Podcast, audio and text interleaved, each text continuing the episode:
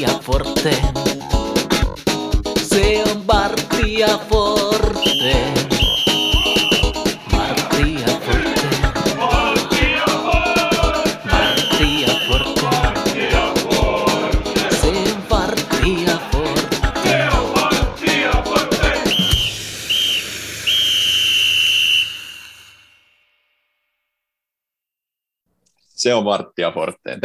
Kuuntelemaan TPS-kannattajien jalkapallopodcastia. Mun nimi on Miikka Ahti. Seurassani mukava mies Kalle Tamminen. Moi. Hei vaan. Tasapuolisesti kaikille teille ja kuuntelijoille hyvää M95 Never Forget 27 vuosipäivää. Sitä vietetään tänään lauantaina äänitellään, niin tasan 27 vuotta sitten oltiin torilla ja tuotiin poika kotiin. Se on näin, se ei unohdu. Mä itse asiassa muistan sen. No mä en kyllä Se on muista, ihan- mutta mä olin varmaan torilla. Mä muistan, että oli taloyhtiön pihatalla. kun Olin nuori poika. Mutta myös Pauli Kataja, tervetuloa. Joo, kiitos. Saadaan tämmöinen erikoislähetys vähän tämmöisessä pallokerhoteemaisesti, että ei ole nähty matseja, mutta kommentoidaan silti. Että terveisiä vaan Suomen parhaimpaan klubipodcastiin, missä kommentoidaan myös Honga ja JFK-otteita. Joo, No, Sanomalle terveiset. Kyllä, mutta Tepsi on pelannut Jalkkista kahden matsin verran. Tai miesten edustus on pelannut, pelannut kahden matsin verran. On pelattu ykköstä ja on pelattu kappia ja viimeksi luvattiin, että aletaan, tai, te, tai nauhoitetaan tässä kohtaa uusi jakso ja tässä sitä nyt ollaan, ollaan tota, nauhoituksen äärellä ja voitaisiin ensi ottaa puheeksi toi Kotkan vierasreissu, joka kylläkin pelattiin Myllykoskella ja, ja aika haastavissa olosuhteissa siellä lumisateen keskellä. Yksi ennakkoon näistä kauden mielenkiintoisemmista matseista. Ei ehkä nyt sit olosuhteiden vuoksi ihan nou- noussut semmoiset kuin mitä oltaisiin voitu toivoa sieltä, sieltä kotiin tuo, tuomisena tasapeli. Mitä tota, aloitetaan vaikka Kallesta. Mitä, mitäs Kalle, Kalle pelistä ajatteli? No ensinnäkin pitää todeta se, että yleensä kun lumipeli on, niin on muu värinen pallo kuin valkoinen, mutta nyt ei ilmeisesti ollut semmoista valmistautumista oikein harrastettu, kun pallo oli valkoinen, vaikka kenttäkin oli valkoinen. Ajoittaa oli vähän haastavaa katsoa peliä, kun ei tiedä, missä se pallo menee. Ilmeisesti siellä ei Kotkasunnassa oltu hirveän tarkkaa säännöstä, että katsottu, kun ei tämmöiseen tilanteeseen ollut varauduttu, mutta ottelu itsessään, no varmaan se tasapeli nyt ennen ottelua niin olisin ottanut vastaan. Varmaan pitää olla tyytyväinen, kun tietää, mitä sijoittelussa tapahtui ja jouduttiin aika pitkään pelaamaan alivoimalla, mutta siitä huolimatta niin vähän jää semmoinen fiilis, että se ottelu voinut voittaakin. Et ei, ei ollut kauhean häävi kyllä toi kotijoukkue tuossa ottelussa. Et, et, et heillä on ollut vähän, vähän hankala alkukausi tuolla KTPllä ja sieltä se kyllä näytti Tepsiäkin vastaan. Ei, ei, ei ollut semmoinen kärkijoukkue, mikä mä odotin näkeväni, mutta hyvä näin, hyvä näin. Ihan kelpo tulos ja tosiaan muutama maalipaikkakin onnistettiin luomaan, niin ihan, ihan ok tyytyväinen on kyllä siihen, siihen että sa- saatiin se tasapeli kuitenkin kairattua. Joo, kyllä. Toi näyttää niin kuin osuneen toi sun ö, arvios tuosta KTP-valmentajasta Jussi Leppälahdesta, minkä esitit tuossa meidän ennakossa, ainakin näin parin matsin perusteella. Eihän se ollut arvio, se oli ta- tilastollinen analyysi. ei tilastot ei valehtele, mutta no joo, nyt on ehkä vielä kuitenkin tosiaan, no hän nyt on pelannut vasta kaksi sarjaottelua, että vielä ehkä on lopullisia johtopäätöksiä vähän aikainen vetää, mutta ne uhkakuvat, mitä vähän maalailtiin silloin niistä hyökkäyspääongelmista, niin ainakin Tepsiä vastaan ja myös siihen heidän kauden kasvat siis Pepo vastaan, niin on ollut juuri sellaista, kun mä vähän osasin odottaa, että ei siellä kyllä maalipaikoilla on juhlittu ja kohuhyökkää Mika nyt on vielä maaletta tässä kaksi ekaa matsia pelannut ja Tepsi vastaan ei ollut kyllä niin kuin minkäännäköistä maalipaikkaakaan. Kupissa teki toki maali heidän reservijoukkueet vastaan, mutta aika hiljaisesti hyökkäyspeli kyllä heidän osalta oli, että paljon siellä on kyllä tehtävää, jos se nykyisen valmennuksen alaisuudessa meinaa tuosta nousukamppailuun itsensä kammenta. Niin, joku luonnehti, että näytti vähän jipolta toi KTP. Niin, sitähän vähän spekuloitiin, että viime kaudella Leppilahti valmensi semmoista joukkuetta, mikä oli lähtökohtaisesti alta vastaan ja jokaisessa ottelussa pystyi sitä kautta kairaamaan niitä yksittäisiä hyviä tuloksia, mutta nyt vähän pelihenki on eri, kun pitäisikin olla lähtökohtaisesti melkein joka matsissa, ainakin joka kotimatsissa se hallitseva osapuoli, ja se nyt ei ainakaan tämän alkukauden otannan perusteella on vielä oikein onnistunut, että työtä on kyllä tehtävä, tehtävänä sielläkin, että saa nähdä, saa nähdä mihin suuntaan se KTPn kausi tästä nyt sitten lähtee jatkossa asettumaan. Joo. Miten Pauli näki matsin? No aika samoin mietteet, että kyllä just päällimmäisenä jäi mie- mieleen toi, että KTP puoli tuntia ylivoimalla ja en muista, että olisi juurikaan ollut tekopaikkoja, eikä ihan hirveän monta semmoista, että niinku, mistä voi puhua vaaran paikkanakaan edes. Et tuntuu, että oltaisiin aika monta minuuttia voitu pelaa vielä varsinaisen pelin päälle, että Kotka olisi maalin tehnyt ylivoimasta huolimatta. Et just, jos me ollaan kirjoitu joskus niinku huonoa, huonoa tota, hyökkäyspeliä, niin kyllä se oli vielä ehkä siitä niinku vielä yksi pykälä alaspäin. No just tulokseen varmaan sitten siihen alivoimaan nähden pitää olla tyytyväinen, mutta just niin kuin ennakoitin kanssa sitä, että olisi hyvä paikka tehdä vähän eroa, niin se jäi nyt saavuttamatta. Et pari hyvää paikkaa oli, just se Jakosen paikka ehkä jäi niitä harmittaa, että se oli aika hyvä tekopaikka, ja sitten toinen just, Musakin tolppa, se nyt ehkä tekopaikka on ollut niin hyvä, mutta hyvä viimeistä yrityksen sai Alpi siitä aikaa, että ryöstön paikka olisi ollut, mutta ehkä sitten kokonaisuutena täytyy olla siihen pisteeseenkin, vaikea sanoa, tyytyväinen voi olla, mutta sen kanssa pystyy niin elämään. Et, mutta toki jos KTP niin kyntää tuossa jatkossakin, niin sitä se voi kääntyä vähän niin kuin miinusmerkkiseksi tämä tulos, että jos kaikki muut käy siellä ottamassa pisteitä, niin sittenhän tämä ei välttämättä näytä enää niin hyvältä tulokselta. Joo, se on ihan totta. Jotenkin itsekin ennakkoon ajattelin, että se pitää voittaa, ja sitten se ensimmäinen puoli, joka oli aika vahvaakin Tepsin hallintaa, vaikkakaan ei siinä nyt niitä huippupaikkoja ollut mu- muita kuin se, se Jakosen pusku, jota mä kuvasin jossain WhatsApp-keskustelussa avopaikkana, mutta sitten kun katsoin se uudestaan, niin Kalle huomautti mulle, että ei toi nyt ehkä ihan avopaikka ollut, mutta kuitenkin sellainen paikka, mistä olisi voinut maalin, maalin tehdä, mutta ei, muita paikkoja siitä hallinnasta huolimatta siinä ei oikein ollut. No, sitten tuli puoliaika ja sitä lunta alkoi tulla vaan niin kuin lisää, ja sitten se vähän näytti siltä, mä ajattelin, että käykö tässä nyt silleen, että tämä perutaan vähän samaan tapaan kuin silloin se Eiffi-matsi joitakin vuosia sitten, sitten Turussa se kauden avaus. No matsi onneksi pystyttiin pelaamaan, mutta et, et sitten tapahtui jotain käsittämätöntä, mikä muutti kyllä sitten niinku ottelun suunnan. Ö, eli Antoni Anna, niin punainen, punainen kortti siinä. Hän oikeastaan vähän niin kuin oli kerjännyt sitä koko matsia, että hän pelasi pikkusen liian kovaa koko ottelu ja siellä oli paljon semmoisia tilanteita, että, että, että hän niin kuin, niin, niin mun mielestä hän niin kuin epäonnistui siinä matsissa. Hän pelasi koko ottelun läpi liian kovaa ja hänet olisi ehkä pitänyt ottaa jo tauolla sitten vaihtoa, mutta että hän jatkoi kuitenkin ja se sitten kostautui. Mitä Pauli ajattelet, ajattelet siitä? No kyllä se just niin kuin noin, että jälkeen tietenkin helppo sanoa, että olisi pitänyt ottaa vaihtoa, mutta kyllä ton tason pelaaja tuolla kokemuksella jätti kyllä joukkoon ihan pirun vaikeaseen paikkaan. Toki hyvin sitten reagoitiin siihen siitä atunnosta joukkoille, mutta et jotenkin harmittaa niin kuin vietävästi, että tuommoiseen niin hölmöilyyn kadotetaan toi peli eikä Tintti vähän niistä korteista kritisoimu, ei mun mielestä mitään epäselvyyttä kummassakaan kortissa, varsinkaan ekasta tokan, tokasta nyt joku voi niin kuin, puolen sentin sängen parranpärinä ehkä antaa, mutta ei mitään oikeata parranpärinää voi oikein siitäkään. Et, et jos tuommoisella kokemuksella pelaaja hankitaan, niin kyllä sen pitää pystyä tota, ainakin pysyä kentällä 90 minuuttia ja sitten vielä ne älyttömät tyhmät ihmiset sen päälle, mistä nyt ilmeisesti kuitenkaan onneksi lisäpelikielto ole tulossa, mutta tota,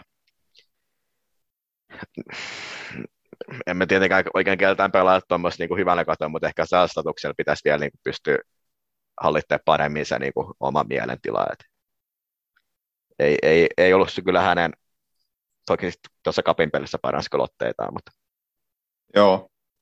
mennään Sama, siihen varmaan myöhemmin. mennään siihen vähän myöhemmin. Jo. Mielestäni olisi itse asiassa oivallinen kohta lukee Tepsin tiedote, tai kohta Tepsin tiedotteesta silloin, kun Annan teki sopimuksen Tepsin kanssa.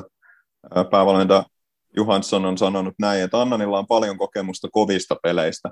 On tärkeää, että joukkueessa on kokeneita pelaajia, jotka pystyvät ottamaan paineet hartioilleen ja pysymään rauhallisina tiukoissakin paikoissa. Meillä ei ollut ehkä viime kauden joukkueessa tarpeeksi kokeneita pelaajia. Tota, se ei nyt ihan mennyt niin, ja mä ajattelen, että jos tämä nyt oli tiukka paikka, tämä, tämä tota, muutaman sadan katsojan edessä äh, Myllykoskella lumisateessa, niin, niin tota, en, en tiedä, ihan siis jotenkin älytön, älytön pimeneminen, ja en, en niin kuin, tommosia haluaisi nähdä keneltäkään, mutta varsinkaan häneltä. Äh, kun tulee tuohon joukkueeseen noilla odotuksilla, että sä oot johtava pelaaja ja, ja tota, tuot rauhallisuutta. Ja, ja sit sä toimit noin ja vaaransi siinä, siinä kyllä niin kuin, tai oikeastaan siinä, siinähän se voitto sitten meni, mutta onneksi joukkue taisteli hienosti sen tasurin, mutta toi on niin kuin ihan anteeksi antamatonta, koska ne oli ihan typeriä, typeriä kortteja, jotenkin tuntuu niin kuin no ei ne nyt varmasti ollut hakemalla haettuja, mutta typeriä kortteja kuitenkin. Ja sitten ne läpsimiset siihen päälle, niin jotenkin oikein hävetti, hävetti katsoa sitä. Se, se, oli tosi ikävää, tuommoista ei haluaisi nähdä. Ja sitten sit jotenkin myöskin se, että et kyllähän hän on tuon taustansa takia ja sen, että missä hän on aikaisemmin pelannut, niin kyllä hän on vähän suurennuslasialla. Mm. Ja, et, et kyllä hän kohtaan odotukset on sitten vielä pikkusen ehkä kovemmat kuin jotain muuta, muuta pelaajaa kohtaan olisi. Että toi on kyllä niin kuin anteeksi antamatonta. Mitä, onko Kalle jotain lisättävä?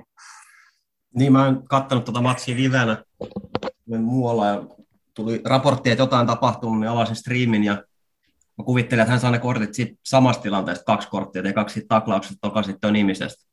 Mikä olisi voinut sekin olla ihan realistinen skenaario. Sikin mielessä vähän, vähän näyttäytyy hölmönä ne Tintti Uassonin kommentit, että oli mukaan helppoja kortteja, häntä jotenkin oikein ärsytettiin sun muuta. Ja jos näin nyt tapahtuu, niin varmasti jatkossakin ärsytetään. Mä en tiedä, onko tämä, nyt on taas vaikea nimi, David Ramadan Radamara, mikä onkaan.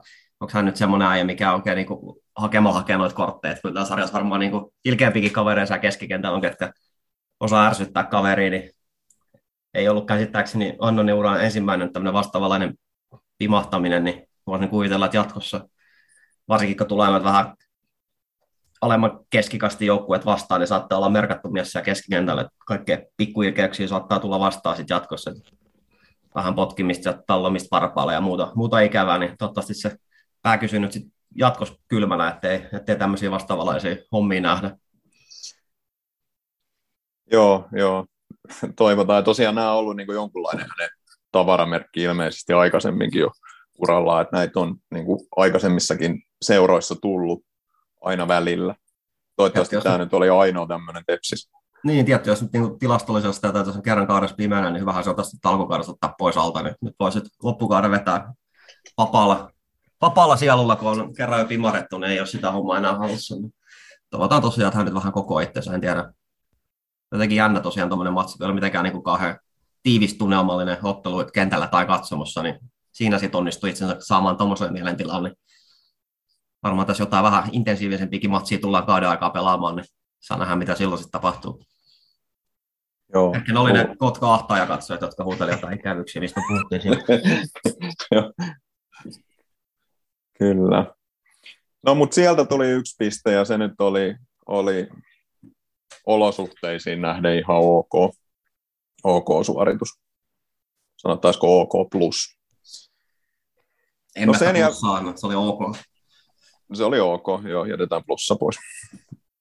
No, mutta sen jälkeen pelattiin kappia hakaa vastaan. Ottelu piti olla alun perin Veritas-stadionilla, mutta et, äh, osittain johtuen siitä kentän kunnosta ja osittain tästä kunta-alan lakosta, äh, niin tota, ottelu siirrettiin, siirrettiin sitten siihen kupittaa kakkoselle, vähän ikävää, että tuommoinen niin etukäteen, tämä oli ainakin innoissani tuosta matsista, musta oli kiva pelata, tai niin kuin nähdä, että, että missä mennään niin kuin suhteutettuna veikkausliigajoukkueeseen. Että oli hyvä, että tähän kauteen saatiin tuommoinen tommonen matsi ja, ja, odotin jotenkin, että, että siitä olisi kiva, kiva nyt näyttää, että pärjätään veikkausliigajoukkueelle ja, ja, ja mentäisiin jatkoon, että se olisi ollut kiva saada tuommoinen päänahka. Mutta sitä nyt ei tapahtunut, mutta ikävää, ikävää jotenkin, että se jouduttiin pelaamaan tuommoisissa olosuhteissa. Toi on osunut kurjaan kohtaan toi yläkentän remontti, toi olisi ollut hyvä matsi sinne, sinne yläkentälle laittaa, mutta siellä nyt sitten kentän tasolta katsottiin sitä yksi, yksi tota, siirrettävä katsomo sinne päätyy oli hankittu, mutta sekin oli laitettu sellaisen paikkaan, että aika tyhjänä oli.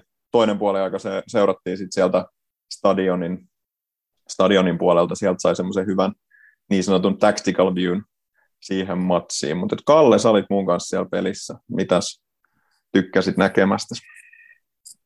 Joo, ensinnäkin varmaan taas yksi uusi stadion, missä on TPS edustusjoukkueet nähnyt. Ei käsittääkseni kyllä ole tuolla, tänne stadion nyt ehkä väärä sanoa, uusi kenttä. Ei, ei tuolla, jotain ehkä reserviä matsia on saattanut joskus olla katsomassa, mutta en kyllä edustusjoukkueen edustusjoukkueottelua, että pistetään se sinne tilastoihin, että taas kun tuli uutta koettua. Äärimmäisen vaikea lähestyä sitä matsia, kun mä pyörin siellä, mä tuli vähän parikymmentä minuuttia aikaisemmin sinne ja kaksi kertaa varmaan käveli sen kentän ympäri, kun mä en tiedä, mistä nyt kuuluu olla, kun kupittaa vitosasen tai on tullut vähän jotain vakiopaikkaa ja yläkentät ja veritakset, tämä oli uusi paikka, niin pisti vähän pääse kasin.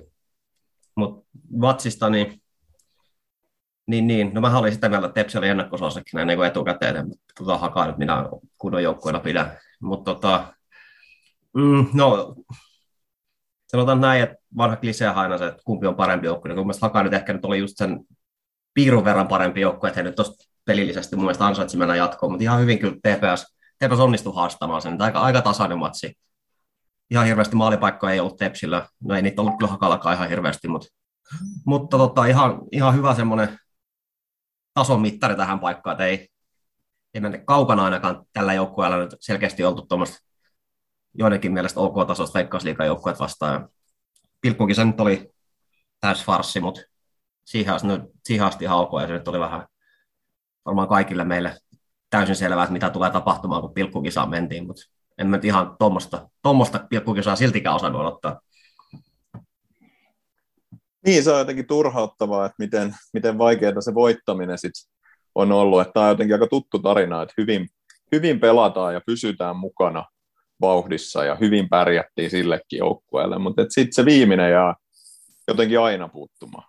Tässäkin nyt jäi, jäi nyt sitten se voitto kuitenkin kuitenkin puuttumaan ja se olisi ollut kiva ottaa. Mua kyllä harmitti, vaikka siis totta kai Tepsi ykköstavoite tällä kaudella on ykkönen. Ja joku voisi ajatella, että, että tämä nyt helpottaa sitä, että, että on vähemmän otteluja, niin voi keskittyä siihen, mutta kilpailullinen, tai kilpailu toikin on, ja kilpailullinen matsi toi oli, ja, ja kyllä mä olisin toivonut, että Tepsi sen olisi voittanut ja mennyt siitä jatkoon, mutta harmittavan vaikea, että se voittaminen tuntuu olevan. Mitä Pauli ei, ei tota, tätä matsia ilmeisesti kokonaan ainakaan nähnyt, mutta et mitä ajatuksia sus herättää?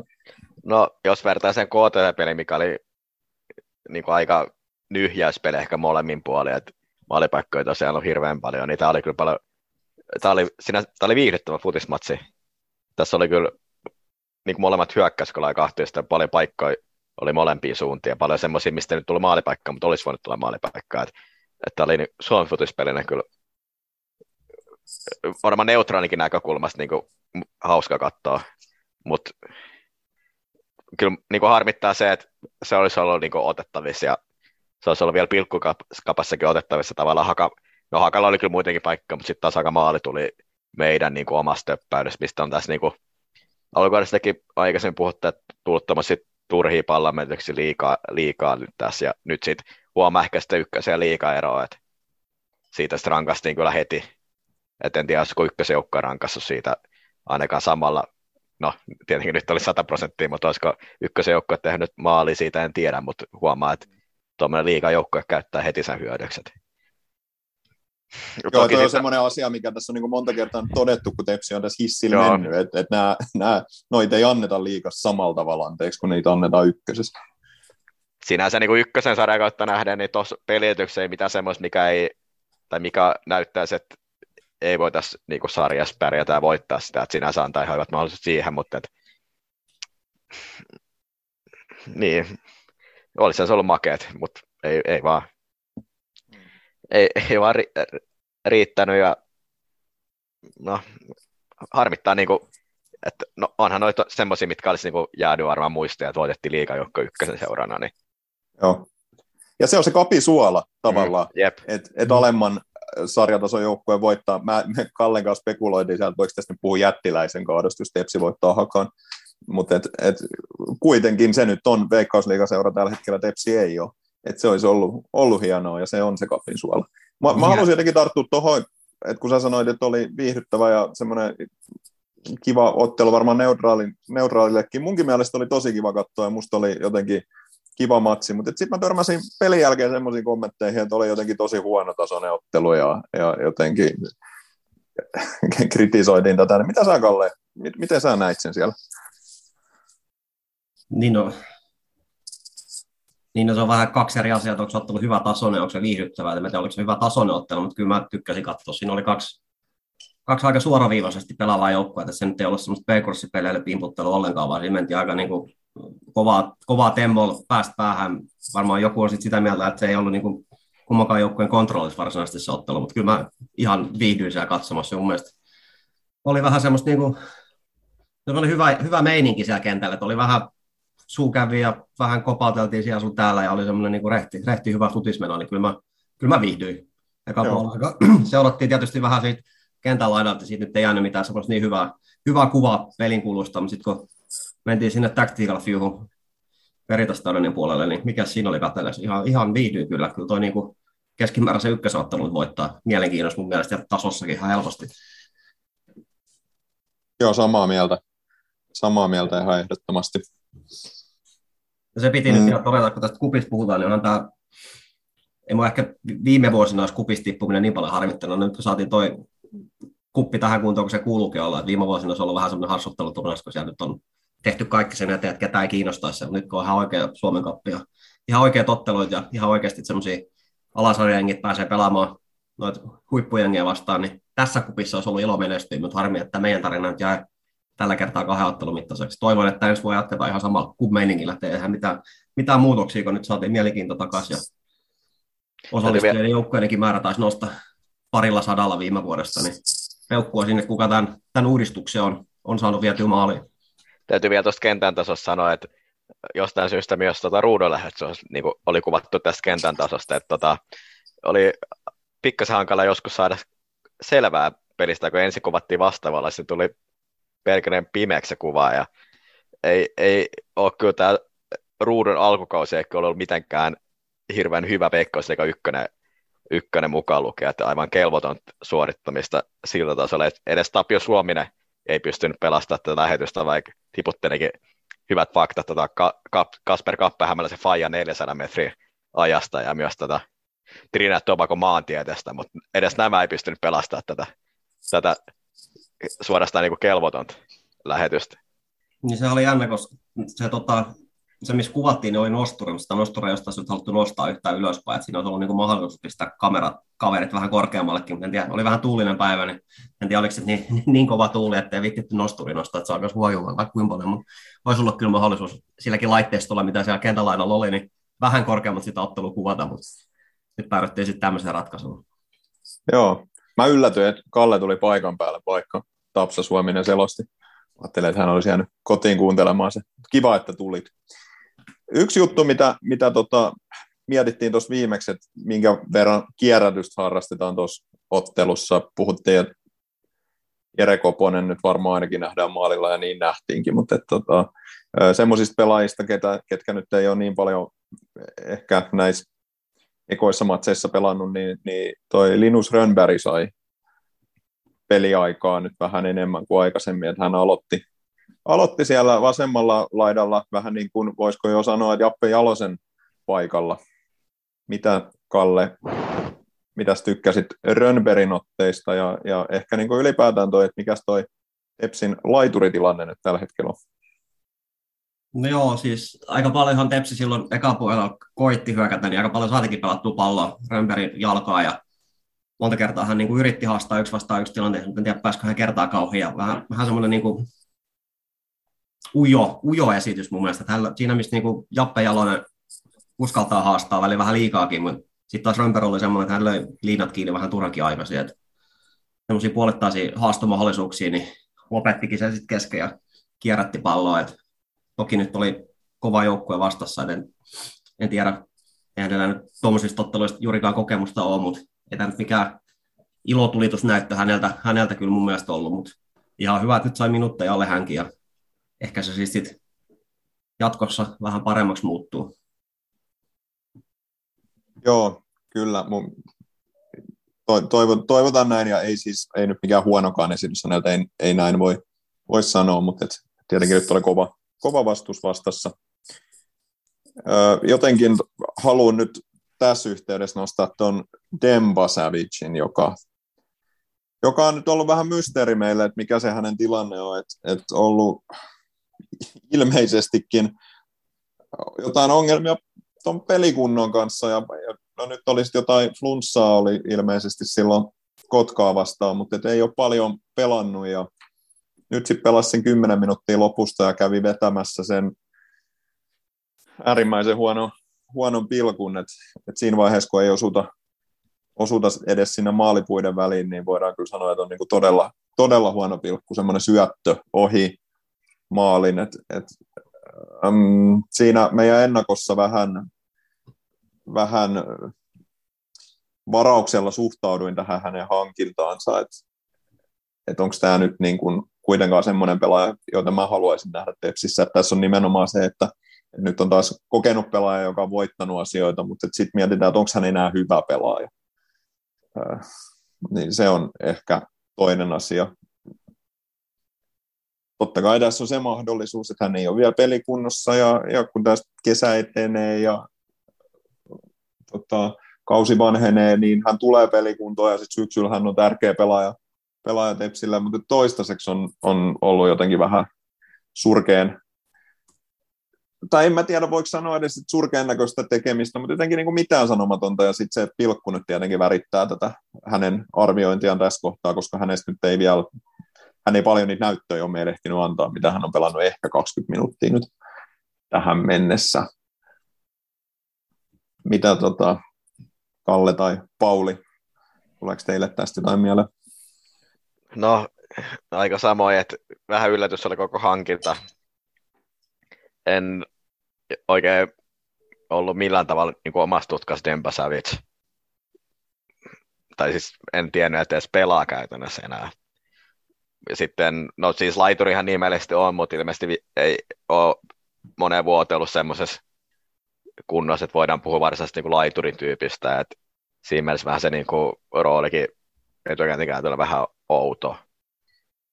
No sitten tässä nyt, nämä nyt ehkä hyväksytään, jos pelaajan taso riittää, niin se on sinänsä aivan se ja sama, että mikä sen pelipaikka on, mutta tota, vähän tämmöistä case Espinosa-maiset vipat tässä alkaa olla. Et, tietenkin on jotenkin kiva joka peli odotella Savitsin pelikuntaa, mutta sitten kun, sit kun se muuttuu niin kuin projektista prosessiksi ja vitsiksi, niin sitten se menee vähän pieleen. Katsotaan nyt, että ei, ei kyllä jotenkin huonot, huonot ennusmerkit on tässä. Että. Niin, jotenkin tässä nyt tuleeko hän kuntoon, että pitää huomioida se, että hän ei ollut viime kaudellakaan kunnossa. Että nyt kun mä katson tätä, mitä hän on, hän on pelannut, niin hän pelasi alkukauden, alkukauden niin kelpominuutteja, mutta sitten heinäkuun jälkeen niin hän pelasi 23 minuuttia viime kaudella. Niin sillä pohjalla lähdetään toivomaan, että hän nyt jossain vaiheessa kunnossa, niin mä sille ihan hirveästi, hirveästi todennäköisyyksiä anna. Että kyllä mä vähän nyt tietenkään itseään me voidaan alkaa kehumaan, mutta siinä mielessä tuntuu, että me oltiin kyllä ihan oikeassa, kun Ylellä linja oli vähän se, että tämmöisiä pelaajia nyt, ja nyt kun halutaan olla hyvä, oikein dominoiva ykkösen joukkoja, niin hankitaan että Tempa Savake, että nämä on niitä jätkiä, jotka nyt nousun tulee varmistaa, ja me oltiin vähän sillä että paperilla joo, mutta mitä siellä kentällä tapahtuu, niin vaikea mun on kyllä tähän, että hän tosti itseänsä miksikään kauhean merkittäväksi, merkittäväksi pelaajaksi kairaa. Et puolella, kun katsottiin, kun hän lämmitteli, niin silloin mä totesin vierustaverille, että mä vielä näillä näytöillä uskalla häntä 100 metrin kisaa haastaa. Nyt kun sen 10 minuuttia tuo kentällä näin, niin melkein olisin valmis ottaa otatuksen ihan niin kuin Espinosa merkeissä. Ei se kauhean hyvältä se meno kuin näyttänyt. Ja vähän semmoista huhuliikkua, että ei ole, ei ole paikat ihan kunnossa. Niin kyllä tässä vähän nyt semmoinen apinako jatafiilis tuli, että kaveri tuli viimeisen palkkasekin ottaa meiltä pois. Toivottavasti nyt ei ole mikään mahdottoman iso palkkasekki, mutta kuitenkin niin toki nyt vähän tyhmä sanoa, kun vasta 15 minuuttia on pelannut, mutta pelaamaan hänet hankittiin ja tällä hetkellä hän ei näköjään pysty kahden paljon vielä pelaamaan, niin vähän, vähän on huonot ennusmerkit kyllä ilmassa, että voipi olla, että kostautuu aikamoiseksi flopiksi, kun tuossa muutaman kuukauden päästä kautta lyödään loppuun.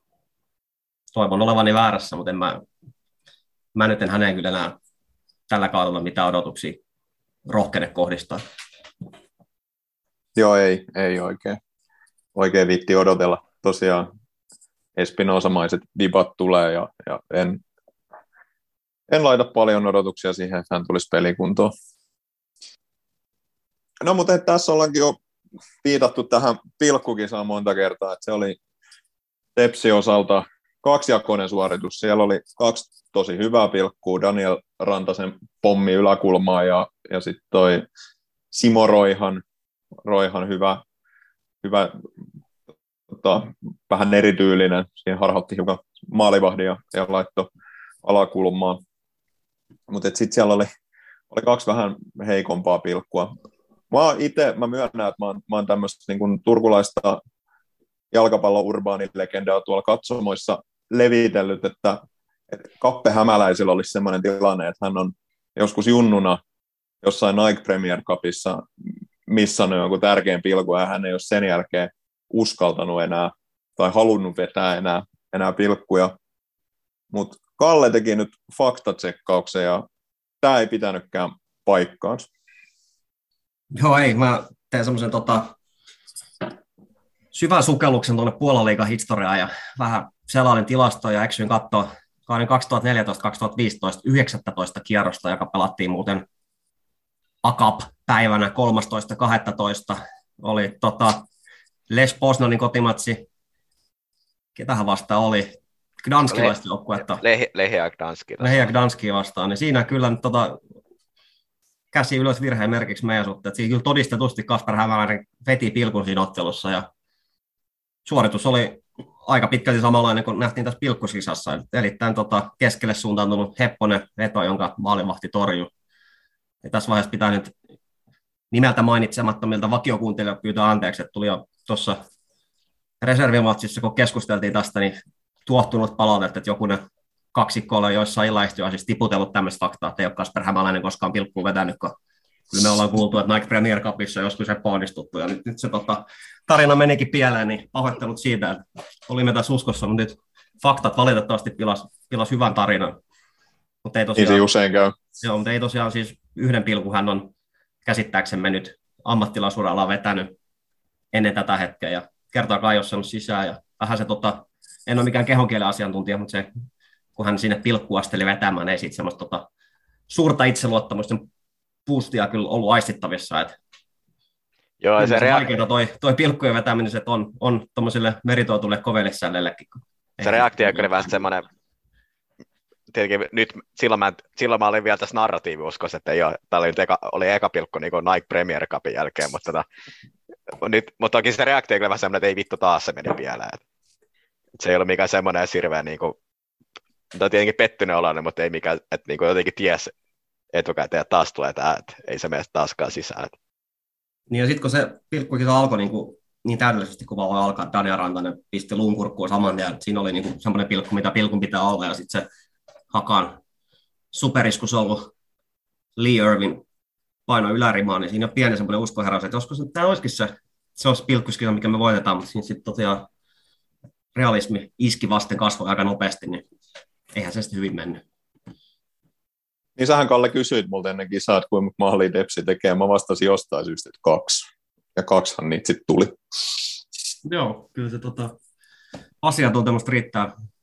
Näköjään. Valitettavankin hyvin, mutta hyvin olit kartalla siitä, mikä homma tulee olemaan.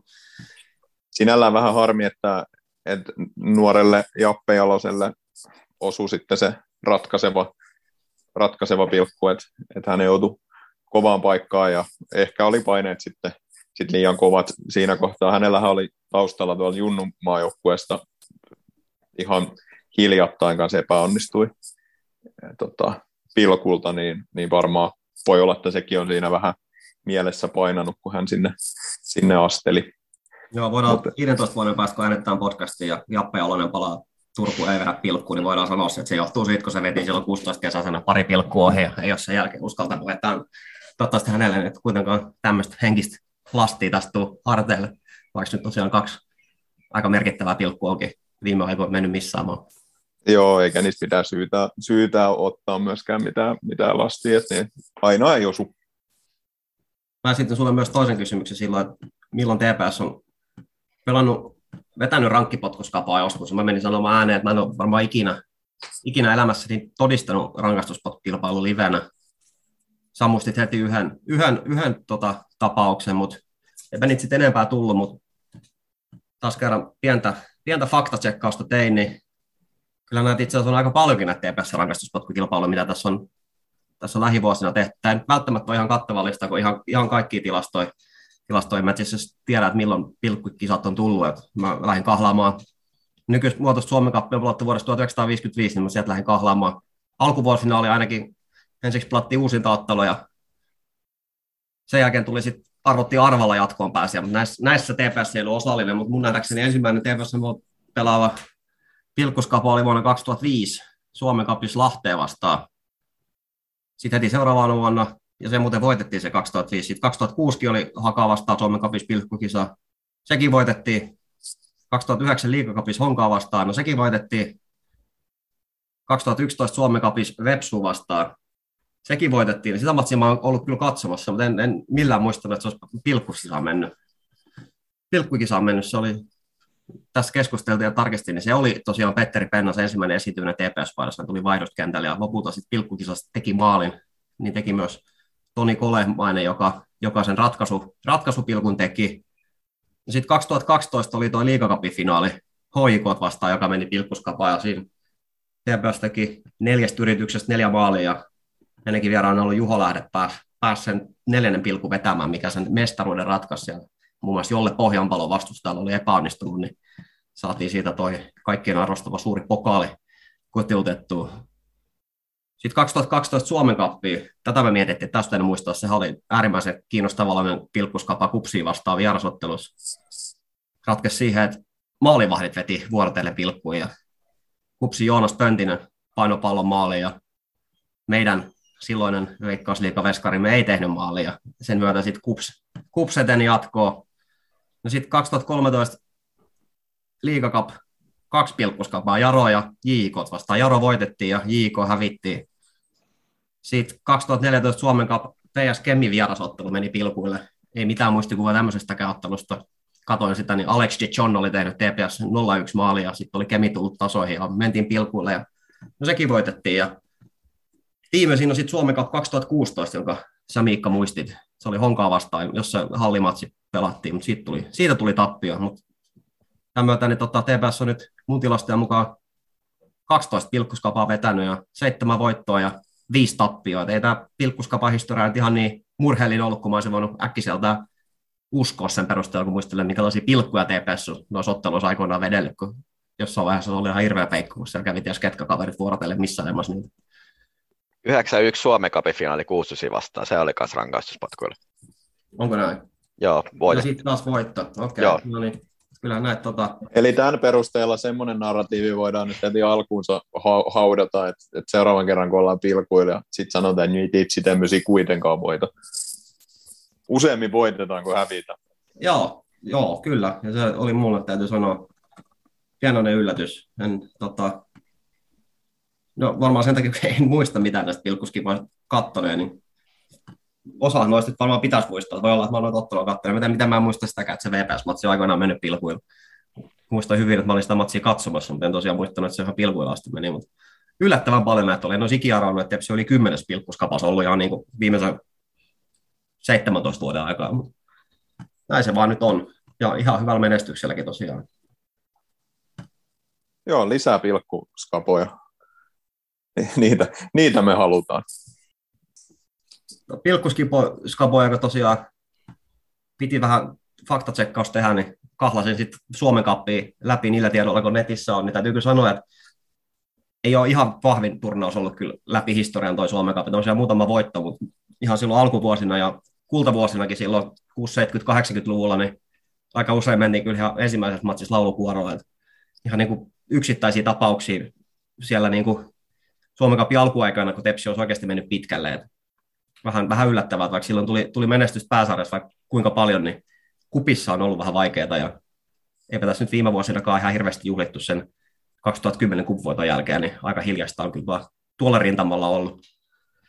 Itselläkin jotenkin unohtunut kyllä noin matsit totaalisesti. Mä mietin, että onko tässä nyt kyse vähän siitä, että mä kyllä niin kuin ihan suoraan myönnän, että, että mä en ole aina ehkä tuota kappia osannut niin arvostaa.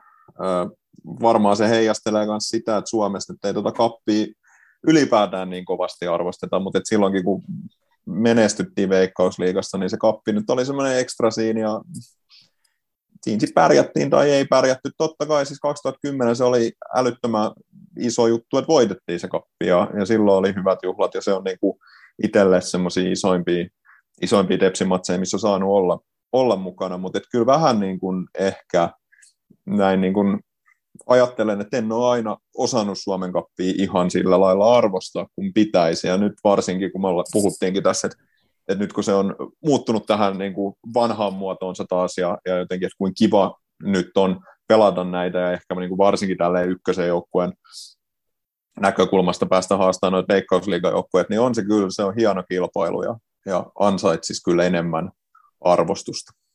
Joo, toki tähän varmaan liittyy se, että aika iso sanasta oli vierasmatseja, että mä en tiedä, onko näitä Suomen Cupin matseja televisioitu silloin Ei. kymmenkunta vuotta sitten, että mä veikkaan, että se, se saattaa selittyä sillä. Yksi, yksi tulos on pakko Suomen Cupista myös nostaa tuolta Pasi Rautiaisen kannalta 2009, kun pelattiin Vauvanurmistadionilla Honkaa vastaan ja oli 2-2 varsinaisen pelin jälkeen, mutta Honkaa teki neljä maalia jatkoajalla ja meni 6-2 jatkoon. Muistan sitäkin matsia olleni katsomassa, mutta piti ihan varmistaa, että noin kentällä käyneet pelaajat, että pitääkö nyt ihan oikeasti paikkaa, että neljä maalia teki jatkoja, mutta niin siinä nyt vaan kävi. Ja se kuptaiva loppu vähän olosti, mutta onneksi sitä seuraavana vuonna sitten menestyttiin vähän paremmin. Mutta kuppihan on pelattu aika monellakin stadionilla, eikö me tuolla Paraisilla pelattiin joitain matseja, muistan katsoneeni. Se on vähän... ilmeisesti, ilmeisesti Jaro vastaan pelattu Paraisilla. Ja Kaarina, Kaarinassa pelattu kanssa. Joo, muistaakseni Salos. se kausi, kun Aleksi Eremenko junior pelasi Jarossa, niin semmoinen muistikuva, että olisi Paraisilla pelattu sellainen matsi, missä hänkin pelasi. Kyllä. Ehkä sekin kertoo vähän siitä arvostuksesta, että matseja on palattu tuolla Paavo Nurmi, Paavo Nurmistadionilla yläkentällä ja Kaarinassa Paraisilla, ties missä, mutta tosiaan ehkä sitä nyt osaa vähän arvostaa sitä turnausta paremmin, kun ei olla enää niin hyviä ja olla siellä veikkausliigassa, niin on kyllä ihan kivoja tapahtumia. Sääli, että nyt kävi näin, että jouduttiin pelata tuolla kupittaa kakkosella eikä päästy minnekään kunnon, kunnon kentälle katsomaan.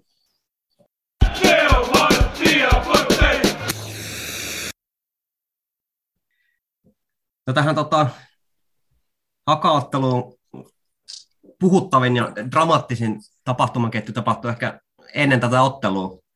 Tosiaan Antoni Annan otti sen punaisen kortin KTP vastaan ja siinä sitten tota, otteluennakossa TPS julisti, että Anton Annan oli pelikielossa, mutta ei se nyt ihan niin mennytkään. Me tota, pistettiin tutkiva journalisti M. Ahti asialle ja hän vähän googletteli palloliiton sääntöjä ja ei siinä nyt ihan hirveän kauan ilmeisesti mennyt, kun sieltä löydettiin sellainen fakta, että no eihän se mies olekaan pelikielossa.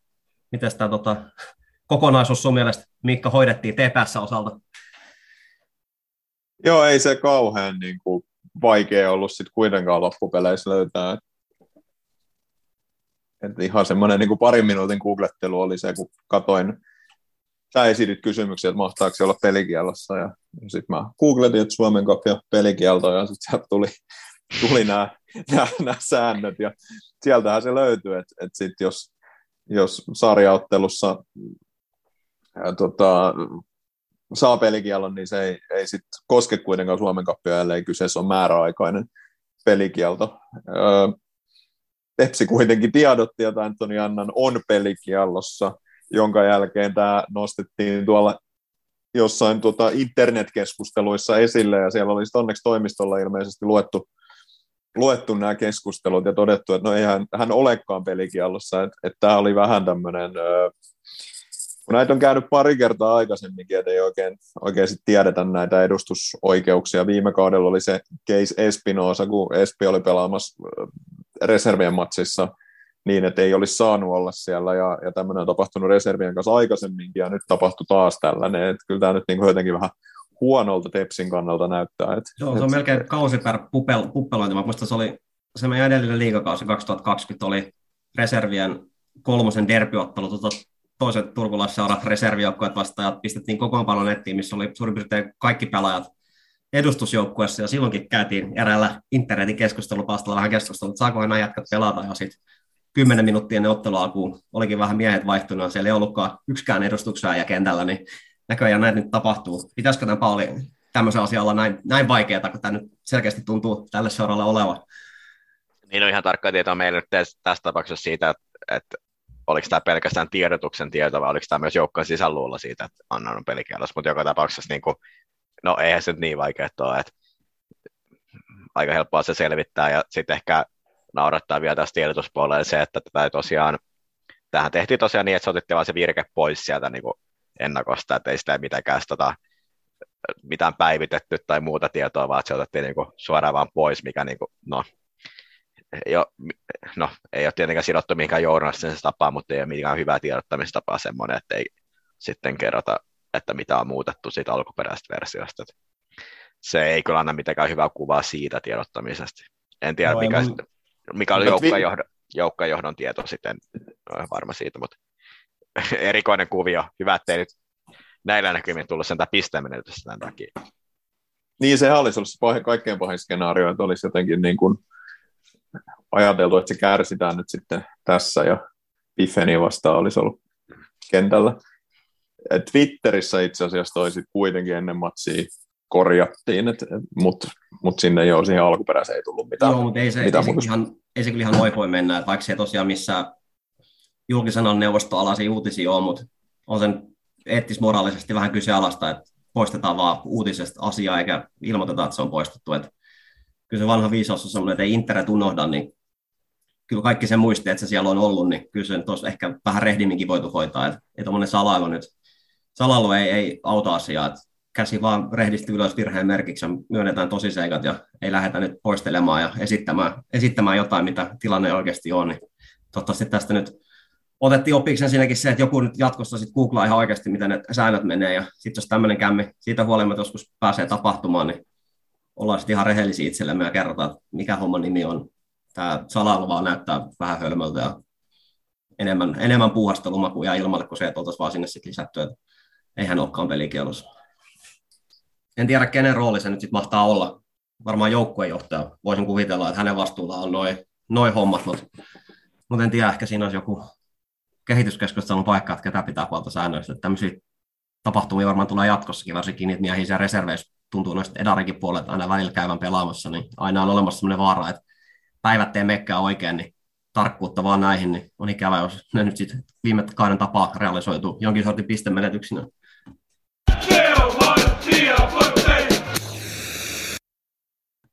No mutta se kapista ja KTP-matsista ja sitten olisi aika taas vähän suunnata tulevaan. Mä yhden, lisän, se... yhden pikku lisäyksen tähän kuppiin, Haka kävi tänään kotona, otti turpaan 2-0 VPS, meille viime kaudella tutult, tutult jengiltä, niin se ehkä kertoo siitä, että olisi ollut voitettavissa se matsi, mutta nyt ei, nyt ei voitettu. Tämmöinen live-tieto, kun katsoin live-tuloksista, että miten tuo Veikkausliigan puolella on, on pelattu. Niin... Okei. Okay. Joo ihan mie- mielenkiintoista. Mutta seuraavat Tepsin pelit tosiaan. Piffen vierailee maanantai Veritaksella, ja jonka, jonka jälkeen lähdetään sitten Seinäjoen SIK Akatemian vieraaksi ja sen jälkeen Pepo tulee Turkuun, jonka jälkeen on sitten tosi mielenkiintoinen Jaro vieraissa. No mä sanoisin, että seuraavasta kolmesta matsista yhdeksän pistettä tilauksessa.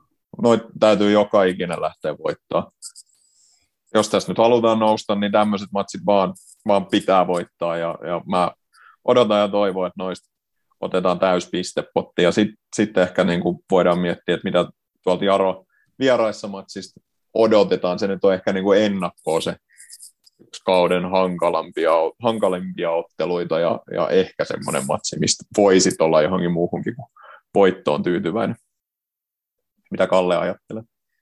Joo, ihan ehdottomasti, mutta silti edelleen tota, viime kauden arvet on niin syvät, että pieni pelko tässä on silti persuksissa, vaikka nyt katsoo, mitä nämä vastustajat on, niin eihän tuossa nyt pitäisi olla mitään, mitään selittely, selittely mutta pieni, pieni jännitysmomentti tässä on ilmoilla, mutta kyllä mikään muu kuin 9 pistettä olisi tota, aivan valtava, valtava pettymys. Toki toi SIK Akatemia, on, SIK on ihan aivan täysin sekaisin tällä hetkellä, ja ainakaan tänään ei ollut yksikään näistä, muun muassa näistä Ropposen miehistä, Vertti Hänistä, Tuomas Kaukua ei ollut, ei ollut kehissä.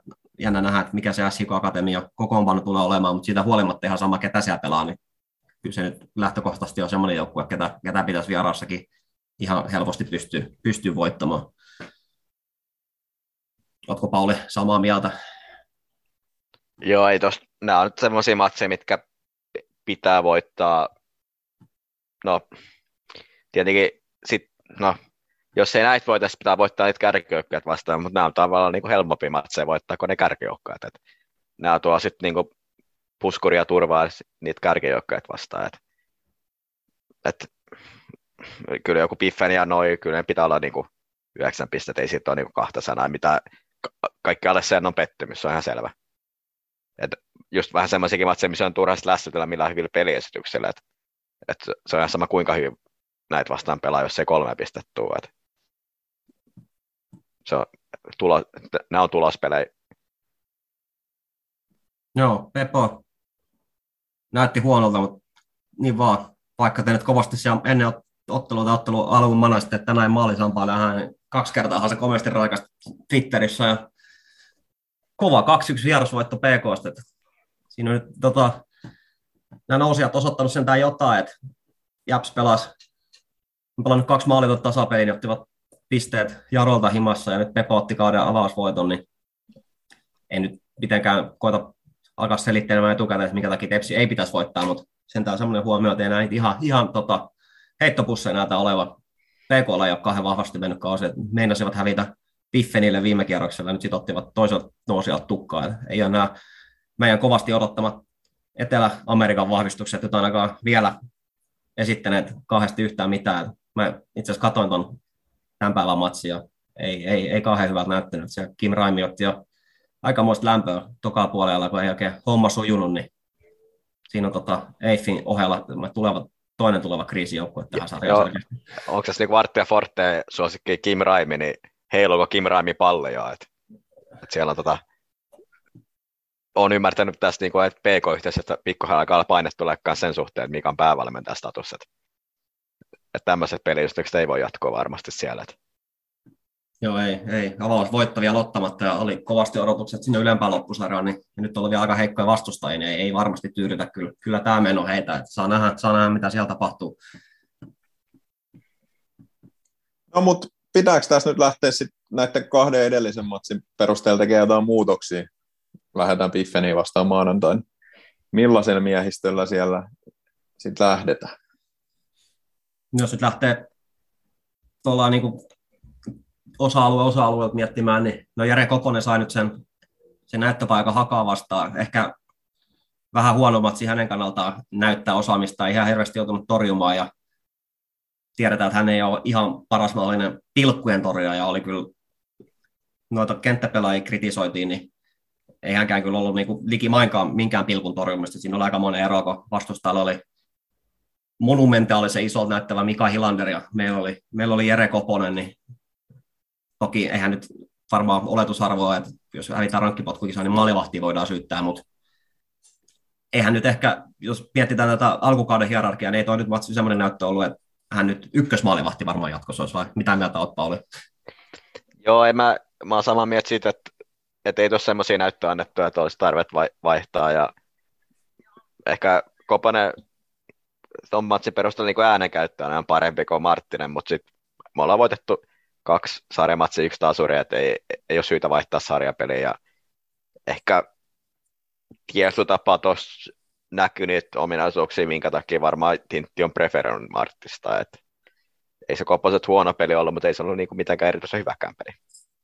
Mä en tiedä, kuinka paljon se asia liittyy Koposeen, ei välttämättä juurikaan, mutta et, et jäi tuossa aikaisemmin nostamaan Tepsin todella huono erikoistilanne puolustaminen parissa tilanteessa. Siinä oli tota, toisella puolella kaksi kertaa pääsi haka aivan vapaasti puskea siitä vitosen rajalta ja onneksi ei, eivät tehneet sit kummastakaan maaliin, mutta kumpikin oli tosi lähellä. Niin sehän se on se kyllä- ottelu siihen, että viimeinen tapahtuma oli Hakan kulmapotku, missä oli niin kuin kaksi ihan vapaat miestä puskemassa siellä. Ai, aivan vapaana, joo, ja siinä oli siis kaksi semmoista kelannut siinä matsissa, että siellä oli niinku tosi pahat merkkausvirheet, että tommosia ei, ei kyllä mielellään saisi jatkossa tulla. Joo. Koposen liittyen nyt mä esitän kaikille meidän B-kurssihenkisille kuuntelijoille tämmöisiä kysymyksiä, että me ihmeteltiin kovaa ääneen, kun siinä matsissa joka kerta, kun TPS saa maalipotkun, niin tehtiin niin, että siihen tuli toinen toppari, mikä syötti Koposelle, ja sitten saman tien Koponen lähemmäs pitkän kohti Albion Musatsiin. En vielä kukaan meistä ainakaan myönnä keksineensä sille ajatuksille, että mitkä ne perusteet oli, että haluttiinko siihen mukamassa pelata lyhyttä palloa joskus, mutta niin ei kertaakaan tapahtunut, vaan aivan joka kerta se lämmästiin pitkäksi. Et en mä muista, että olisiko tämmöistä vastaavaa peliavausmallia ollut aikaisemmissa matseissa, nyt ainakin kiinnitin huomioon, kun ihan jokainen maalipotku meni näin. En taas tiedä, onko tämä nyt niinku, liittyykö sitä varsinaisesti Koposeen se vaan kuka se liki maalilla onkaan, mutta jotenkin pisti silmään, kun jotain siinä haettiin, mutta ei se kyllä varmaankaan toiminut, kun joka kerta se pallo kyllä menetettiin, kun ei yhtään ykköspalloa kyllä voitettu, eikä oikein niitä kakkospallojakaan. Et jos joku keksii täällä jonkun hyvän selityksen, niin pistäkää sosiaalisen median puolella meille, meille vastausta, niin saadaan sitten sekin fakta selville, että mitä tässä oikein haettiin. Mutta ehkä, Joo, tota, ki- kiinnostaa kyllä. joo, mutta ehkä tota, maalivahtitilanne, mielenkiintoisempi tilanne ehkä siellä puolustusosastolla. Et nyt tosiaan Samba Benga tuossa talvikaudella, oliko klubi 04 matsissa, kun hän olkapäätään loukkasi aika pahastikin ja ajateltiin, että nyt oli, nyt oli vakava vamma kyseessä, mutta ei se ollutkaan ihan niin vakava, että hän nyt palasi, palasi tuonne vaihtopenkin puolelle, mutta se hänen hetkellinen poissaolonsa tavasi tälle meidän omalle kasvatti Roope Pakkaselle paikan avauskokoonpano, ja hän onkin pelannut kaikki nyt tämän kauden viralliset ottelut tässä viimeisen puolentoista kuukauden aikaa avauskokoonpanossa.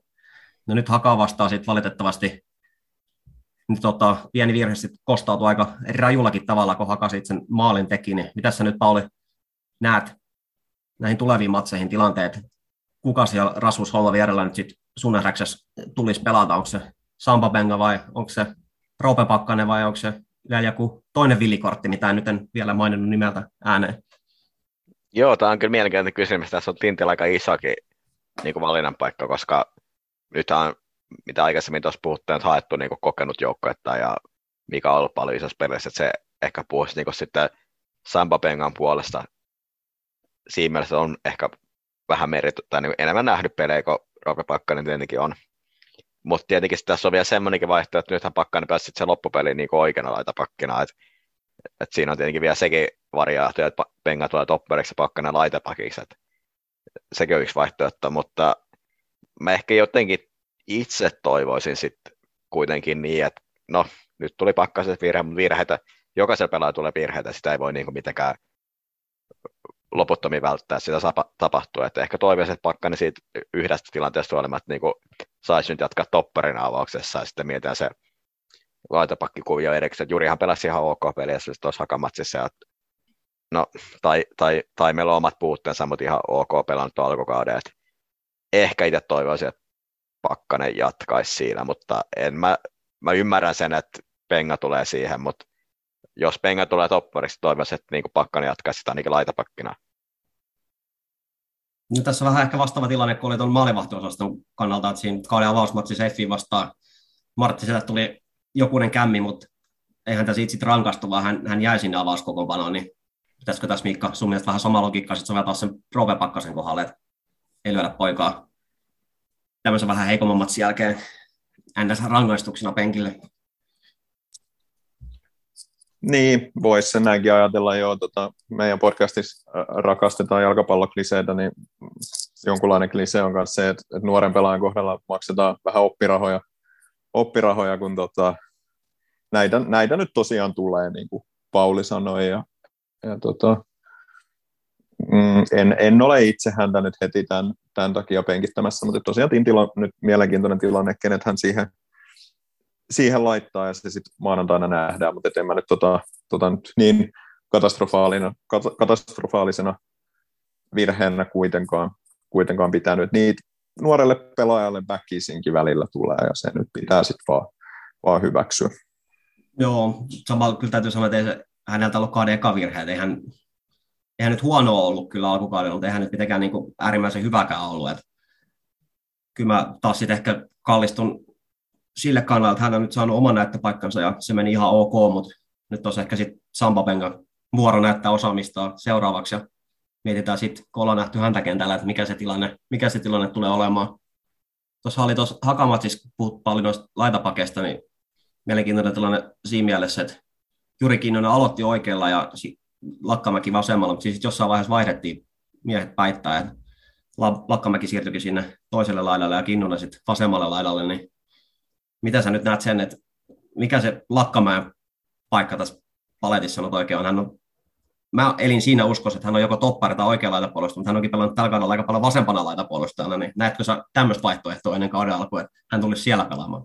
No, rehellisesti sanottuna ei Ja, mutta kuten tässä Kinnusen kohdalla huomattu, että tota, tässä jotenkin rakastaa, rakastaa sitä, vasempana laitapakkina pelaa oikea-alkainen kaveri, ja siihen sitä sopii aika hyvin. Että, että sehän ei mun mielestä ole millään tavalla niin kuin hyvä että on väärä jalkan pelaa vasempana laitapakkina, mutta jotenkin jotkut ilmeisesti tykkäsit niin paljon, että se on pakko vaan tehdä. Joo, eihän Lakkamäkikään, niin ei hänellä ole juurikaan mitään vasenta jalkaa, että kyllä hänkin niin kuin kaikki pallolliset suoritukset kääntää oikealle jalalle ja laitureen kohdalla puhutaan paljon sisäleikkaavista laitureista, mutta sisäleikkaava laitapakki on vähän, vähän uusi innovaatio ainakin mulle, niin ihan mielenkiintoinen kuvio. Joo, mun mielestä siinä on tietyt niin kohdat, missä on tosi hankala, kun se on oikea jalka, niin se on varsin Jurin kohdallakin aika usein nähty, että sit se, että sitten joutuu tietysti tilanteessa joutuu kääntää sillä oikealla, se vähän niin kuin tappaa sen hyökkäyksen jossain kohtaa, kun taas vasenjalkan pelaa pystyisi aika paljon luonnollisemmin pelaamaan siitä eteenpäin. No, tietenkin me ollaan nyt ykkösdivarissa, tietyt reaalit pitää niin kuin ymmärtää, mutta se, siinä on tietyt tilanteet, missä on tosi hankala se oikea-aikainen pelaa siellä vasemmalla. Ja tietenkin toiste, toiste päin, mutta ehkä sitä harvemmin, harvemmin tungetaan vasuria oikealle. Joo, sitten on tosiaan tuo Kalle Taimen tilanne mielenkiintoinen, että hän ei ollut ollenkaan kokoonpanossa hakaa vastaan, mutta ei ole kyllä ainakaan tiedotettu, että hänellä olisi jotain loukkaantumisia, niin en tiedä, oliko hän nyt jotenkin, jotenkin vaan huilivuorossa vai onko se jotain, jotain vammaa taustalla. Että siinä mielessä on kiinnostavaa nähdä, että onko hän kokoonpanossa, kokoonpanossa nyt tässä maanantai-matsissa Piffeni vastaan vai ei. Jos se ei ole kokoonpanossa, niin tiedotetaanko sitten, on jotain loukkaantumista. Muistetaan viime kaudella, että hänelläkin oli vähän, vähän ongelmia pysyä kunnossa, niin sinällä ei yllättäisi, jos hänellä nyt joku pikkuvamma olisi, mutta toisaalta voisi kuvitella, että jos olisi jotain isompaa, niin se olisi kyllä sinne poissaolijoiden listaa laitettu, kun nythän ei siellä ollut. No mitäs muuta? Puhuttiin tuosta laituriosastosta, niin ketkäs miehet sä nyt, Mikka, näillä alkukauden näytöillä löysi avauksen Piffeni vastaan? Asperi Alonen ja Albion Musatsi. Musta se on se toimivin, toimivin tähän mennessä ja näillä mennä. Joo, ja kyllä mun täytyy sanoa, että ennen kuin toisin todistetaan, niin kyllä mä toivon, että Olli Jakonen ottaa ne Dempasavaken minuutit. Hän, hän on kyllä niissä, niissä matseissa, mitä hän on, hän on pelannut, niin ollut kaikin puolin parempi. Selkeästi niin kuin fyysisesti täyskuntoinen, todistetusti hyvä ykkösen pelaaja, niin ehkä ne, ehkä ne jämäminuutit mielellään hänelle, eikä sille, eikä sille Savakelle. Et nyt sitten kävi niin, että Dempa Savake pelasi 10 minuuttia, sitten Olli Jakonen oli reservien kanssa pelaamassa 45 minuuttia, niin ehkä tästä niin kokonaiskuvassa olisi kaikille parempaa, että se tempasavakin sieltä reservien puolelta hakisi sitä pelikuntoa ja todistetusti täydessä pelikunnossa oleva Olli niin sitten olisi siellä edustusjoukkueen käytössä. Että vähän outoa, että onko se sitten se 10 minuuttia, minkä Dempasavake pelasi, kehittääkö se häntä sitten enemmän kuin se, että hän olisi voinut pelata se 45-60, niin se on siellä reservien puolella.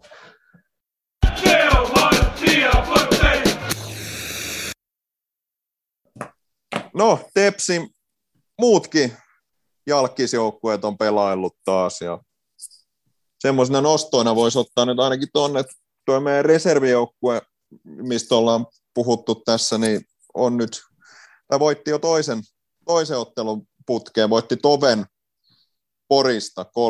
Kalle, sä olit paikalla. Millainen matsi oli?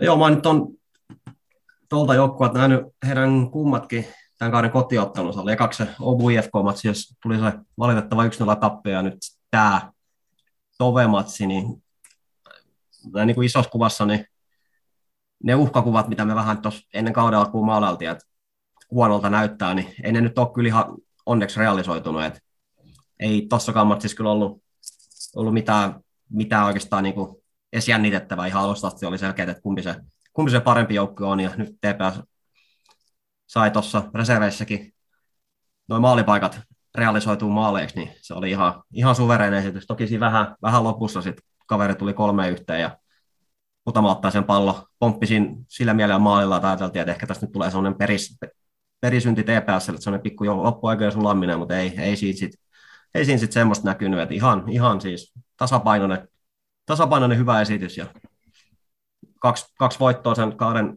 ekan matsin tappion jälkeen, niin siellä näyttää mun mielestä tilanne, tilanne ihan hyvältä. Toki edelleen on pieni huoli siitä, että se rinki on aika kapea, että siellä on nytkin, olisiko ollut kolme vai neljä, neljä vaihtopelaajaa ja kovalle kulutukselle kyllä joutuu nämä pojat, kun pelaavat käytännössä niin kuin B-poikin SM-sarjaa, vähän A-poikin SM-sarjaa ja sitten tota kolmostakin, niin ottelut tietysti vanha viisauden mukaan kehittää, mutta en tiedä sitten, onko toi useampi ottelu viikkoa, mikä nyt tässä pahimmillaan on näyttänyt käyvän, niin kuitenkaan välttämättä se paras tapa, mutta ehkä se tiedetään mua paremmin sitten, että mitä kannattaa tehdä. Joo, en osaa kans, kans sanoa. Toivon, että, että siellä tiedetään sua paremmin. Siellä semmoinen kaveri kuin Onni Helen on tehnyt hyvin, hyvin maaleja, kolme maalia nyt jo siellä reserveissä, ja hän on paukuttanut vielä enemmän tuolla BSM puolelle, et, et, tai B, B17 joukkueessa, joka pelaa nyt sitä SM-karsintaa. Heidän edellisen, edellinen matsi oli Viikinkei vastaan, jonka voittivat 4-0, ja kyseinen Onni Helen teki siinäkin matsissa hattutempun. Heillä ei tänä viikonloppuun matsi ollutkaan, mutta ensi viikonloppuun pelaavat FC Lahteen vastaan, joka on ollut itse asiassa aika kova joukkue tuossa. Ja nyt kun, kun noita U16 maajoukkuepelaajia valittiin, niin siellä oli viisi lahtelaista pelaajaa, eli siellä on tehty nyt, nyt tonnikäluokan kanssa jotain hyvin. Mutta siellä on Muassa nyt edelleen... Eetu Pasasen poika. Joka on ilmeisesti todella iso talentti ja hyvä, tai erittäin hyvä pelaaja. Mutta tuolla on tuossa karsintasarjassa nyt se tilanne, että, että Tepsi on siinä Karsian paikalla, niin kuin viimeksi puhuttiin, että siellä on sarja nyt suurin piirtein puolesvälissä ja, ja viisi joukkue pääsee suoraan SM-sarjaan ja sitten y- yksi joukkue karsii lohkoa, jonka kaksi ja sarja on noin puolesvälissä ja Tepsi on nyt siinä Karsian paikalla, mutta ihan omissa käsissä on, on se paikka kyllä siellä, että siellä, siellä on mielenkiintoinen tilanne. Joo, se pitää tuosta reservimatsista vielä lisätä, että kyllä ottelun tota, man of man, niin kuin joku, jonkun keskustelupalsta legendaarinen kirjoittaja aikoinaan totesi, niin oli numero seitsemän selässään pelannut keskikentän keskusta herra Hidalgo Sami Rähmänen, joka kyllä orkestroi aikamoisen esityksen siinä pohjalla, että alusti kaksi ekaa maalia ja oli muutenkin kyllä, kyllä selkeästi semmoinen pelaaja, mitä se joukkue kaipasi. Tosi semmoinen rauhoittava persona ja persona, pelaajaprofiili ja kaikin puolin näyttää jalkan osuvaa vielä. Vähän, vähän nauratti, kun aika usein se ottaa sehän jotenkin mystisesti sinne oikealla laidalla eksy, vaikka hän oli keskikenttäpelaaja ja sieltä sitten keskityksiä ja muita, muita esitti, mutta selkeästi oli kyllä se, se hankinta tota, todella tärkeä tuolle joukkueelle. Se on kuitenkin tosi, tosi nuori joukkue ja siellä on aikuisia miehiä vastaan, niin ihan hyvä, että siellä on joku tuommoinen noitakin miesten pelejä muutaman urallaan pelannut kaveri siellä vähän näyttämässä poille mallia, että miten homma toimii. Mutta sä tuon Onni Heleni mainitsit, niin en mä tiedä, johtuuko se nyt siitä, että joku Hani Naamonen podcast on vähän kritisoinut tuota TPS junnutuotantoa, kun tuota Onni Helena nyt viime aikoina aika paljon tuo sosiaalisessa mediassa ylös ilmi, että ihan TPSn, tota, TPSnkin Instagram-tili kovasti, kovasti häntä hehkutti ja periaatteessa ihan syystä, että hyvin hän on pelannut, pelannut tuolla, mutta puhutaan kuitenkin 16-vuotiaasta kaverista, joka nyt ei tähän sun mainitsemasi ikäkausi maajoukkueeseen tällä kertaa mahtunut mukaan. Sinne pari muuta TPSn pelaajaa kyllä mahtui, mutta hän nyt ei jostain syystä ollut mukana. Että on kyllä kiinnostava, kiinnostava pelaaja, semmoinen vähän epätyypillinen suomalainen hyökkääjä, ei juurikaan mitään muuta kuin maaleja ja suu käy ja kädet käy ja siellä oli hauska katsoa tuossa Tovematsissakin, kun oli aikamiehiä vastassa ja siellä hän soitti suutaan tuomareille ja vastustajille ja sai koko vastustaja aivan hiileksi tuolla omalla showllaan. Toi yksi meidän podcastissakin vierailu kaveri vertaisi häntä tuohon yhteen naapuriseura ex-kikkaratukka legendaa, niin kyllä kieltämättä vähän, vähän niin kuin pelaajaprofiili ja persona muistuttaa semmoista, että on kyllä tosiaan hauska, hauska nähdä, en tiedä mihin hänen, hänen rahkeensa riittää, mutta toivottavasti hänestä olisi ilo tuonne edustusjoukkojenkin puolelle joskus, että on, on nasta pelaa kyllä katsoa, että siinä, siinä sattuu ja tapahtuu, kun onni Heleno kentällä, niin ihan hänenkin takia suosittelen kyllä, että noita reservimatseja ja B-poikien SM-sarjaa kandee käydä katsoa, että on, on nasta pelaajatyyppi. Joo, tulevaksi kulttipelaajaksi joku, joku luonnehti. Toivotaan, toivotaan näin.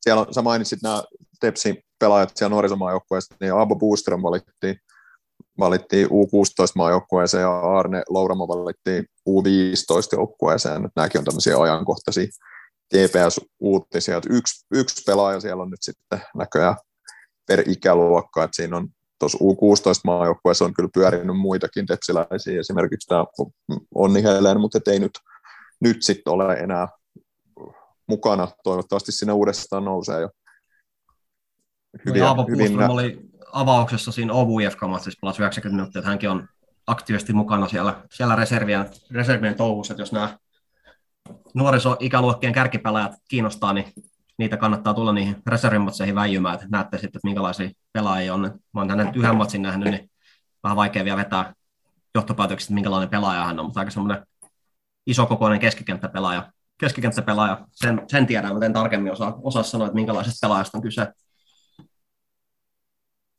Joo. No hei, Tepsin naisten joukkoja pelaa upeat kautta. Siellä on edelleen pelkkiä voittoja. Tänään ovat pelanneet kotimatsi FC Sport, Sporttia Vaasasta vastaan ja voittaneet sen 4-0, mutta mä haluaisin vielä nostaa kuitenkin sen sitä edellisen matsi esiin, joka oli, oli hieno, hieno tota, tai en itse paikan päällä ollut kyllä, mutta et, et, tota, kärkikamppailu palloiroja vastaan, joka pitäisi olla ihan kova joukkue tuossa sarjassa.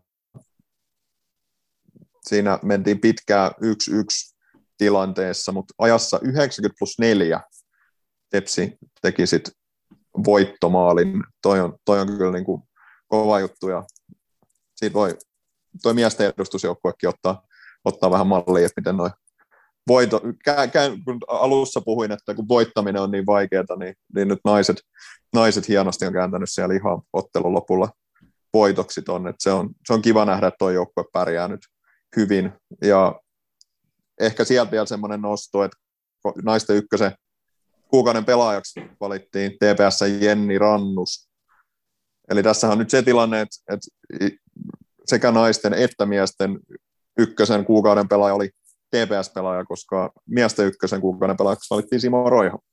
Joo, mä näin itse asiassa tuossa joku viikko sitten semmoisen unen, missä jostain syystä Varttia Fortseen annettiin vastuulle valita miesten ykkösen kuukauden pelaaja, ja sitten käytiin tiukkaa keskustelua, että valitaanko me Adam Larsson vai Simo Roiha. Sitten me päädyttiin Adam Larsson, niin kun me ei haluttu olla kotiin päin vetäviä, mutta heidän kahden välillä varmaan se tota, ykkösen kuukauden pelaajan palkinto oli valittavissa. Mä en tiedä, miten se menee, onko se pelaajat, kun sen äänestää. Jo pelaajat oli tuon ainakin ykkösen pelaajan äänestänyt. Et joo, no joo. ei ole ehkä, niin, no nyt tämän kuukauden pelaajapäätöksen myötä niin pitää vähän, vähän hehkuttaa tuota Simo Roihaa, on kyllä, kyllä uskomattoman hyvä hankinta, että kaikin puolin niin semmoinen hyökkää, mitä Tepsi on kaivattu ties miten kauan, että on tehnyt maaleja ja se, miten hän alusti sen Kasper Hämäläisen maali ja se työmäärä, mitä hän siellä kentällä tekee, niin ei voi muuta sanoa kuin hattuun nostaa. Joo, oli kyllä tos, kyllä vaan rakkaus Simo Roihaa kohtaan niin kuin kasvaa pelipeliltä, tuli ihan älyttömää tuota hakaakin vastaan, että hieno, hieno, hieno pelaaja, hieno ihminen. On, on. Nyt kun Miikka kävi nämä sarjat läpi, niin mainitaan nyt vaikka vähän vähäpätöisempi sarja onkin, niin TPS on A-poikia sarjassakin joukkoja ovat tällä hetkellä oman karsintalohkonsa kolmantena ja vahvasti matkalla sinne varsinaiseen SM-sarjaan. Vaikka nyt ei kaikkeesta se merkittävin sarja Junnon puolen luokkaan, niin mainitaan nyt sekin, kun siellä TPS oman ikäluokkansa mukana on ja ihan hyvin on ottelut sielläkin sujuneet. Kyllä, se on aina ilo, kun TPS pärjää. No, tässä oli tämmöinen pieni uutiskatsaus siihen, mitä tämän seuran jalkapallon jaoston ympärillä on viime aikoina tapahtunut. Maanantai tosiaan pelataan Piffeniä vastaan ja seuraavaa haastattelua ollaan sovittu tuonne tota, tämän kuun 17. päivään, mutta ehkä siitä tarkemmin sit, sit myöhemmin annetaan vaikka kuuntelijoille taas vähän mahdollisuuksia esittää, esittää kysymyksiä ja julkaistaan se vieraskin sitten lähempänä, mutta se on varmaan sit se, kun aletaan seuraavan kerran tekemään tekee jaksoa. Kiitos osallistumisesta, Pauli. Kiitos. Kiitoksia Kalle Kiitos, kiitos. Ja kiitos taas kaikille kuuntelijoille. Morjens. Zero